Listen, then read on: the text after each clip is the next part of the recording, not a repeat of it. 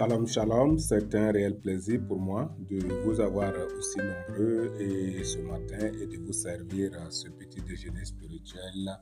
de ce mardi. Que le Seigneur vous bénisse. ropni nous, sen ni wango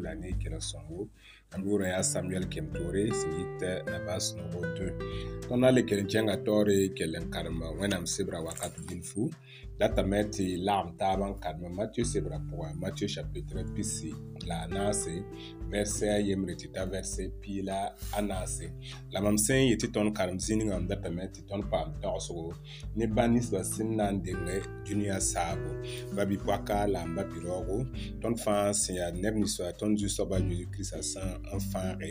bãmb pa solg tõndo ne dũniyã saabã sẽn na n yaa soab ye rẽ wẽna sõng tõndo tɩ tõnd yɩ neb ninsã sẽn n tõe yĩng wẽnnaam gomda a no-kẽndr zugu tɩ tõnd bãnge tɩ dũniyã saabã kolgame la tõnd sẽn vɩ wã tõnd vɩ yaoolem wakate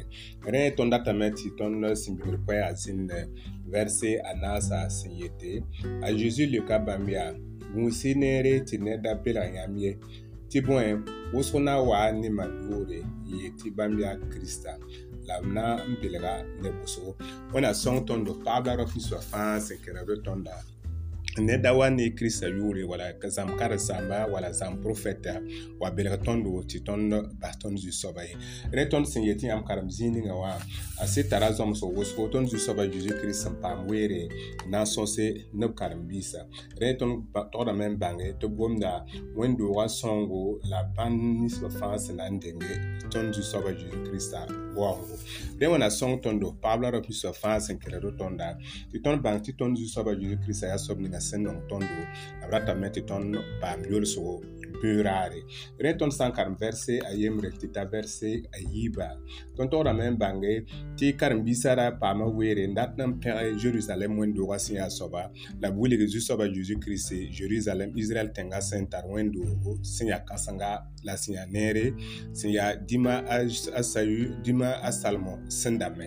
rẽ n ba bipoaka la n ba biroogo la dĩma zu-soaba zeezi kirist tẽngã taoore n na n bilg to bãnge tɩ ro-kãngã na n wãame kugr kana zĩnde a to zug ye rẽ bũka n tara zõmb sg ne tõndo wakat ninga tõnd sũmbe wam tõnd tõe me n loeer d menga ne eh, bũn-yoor wʋsgo sẽn yaa dũniyã rẽ n sẽn yaa neere wala tõnd tʋʋma wala tõnd pãnga wala arzɛkse n sãm tɩ yaa bũn-kãng la tõnd tẽebã yẽgre kota yãmb tɩ rũndã yup-yoogã tõnd zu-soabã zeezi kiristã yeelame tɩ tõnd daal dɩkd menga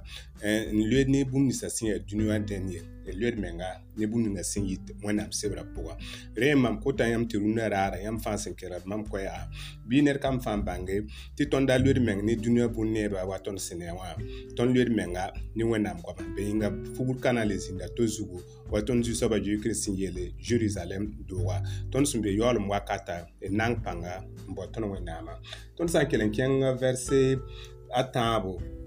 tɩ t'a vɛrse piila naasa tõnd yɩkame tɩ tõnd tograme n paam gũusum meng wʋsgo wẽna sõng tõndo tɩ tõnd tõog n paam gũusum meng wʋsgo bɩ yĩnga tõnd sũmde wakat ninga wã yaa yaoolem wakat tõnd yẽtame tɩ yaa zãmb-kar sam rãmba zãmb profɛt rãmba la neb ninsba sẽn wa tɩ n gom ne zu-soabã yʋʋre yetɩ bãmb yaa zu-soaba tõnd kotame tɩ rũndã yãmb loe menga ne wẽnnaam sebra la kẽng taoore loe menga ne kar-saam dãmb ninsbã sẽn tõe n wilg yãmb wẽnnaam gomda sẽn yaa soaba tɩ yãmb tõoge n paam n bɩ tɩ zu-soabã zoe kiristã sã n yaa waoongo bɩ yãmb tõoge n sɩn ne bãmba wẽna sõng tõnd tõnd rũnã yub-yoga tɩ tõnd da leb menga ni profesi ramba wala bũn-yoorã taaba sẽn ka yit wẽnnaam sebrã pʋgẽ ye d leb menga ne bũmb ninsã fãa sẽn yit wẽnnaam sebrã pʋga tõnd tõe n bãngame tɩ tʋm amsebra apolda tõe n yeela a timote t'a nang pãnga n togs gom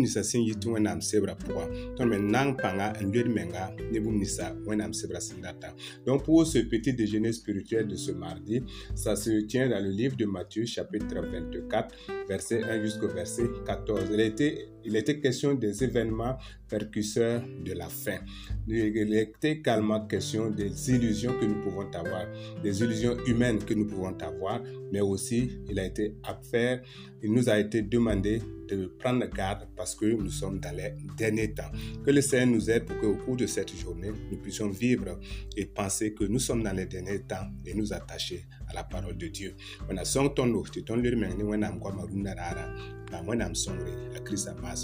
que le Seigneur nous aide pour que nous puissions marcher tous les jours dans sa grâce. Au nom de Jésus. Amen. Shalom.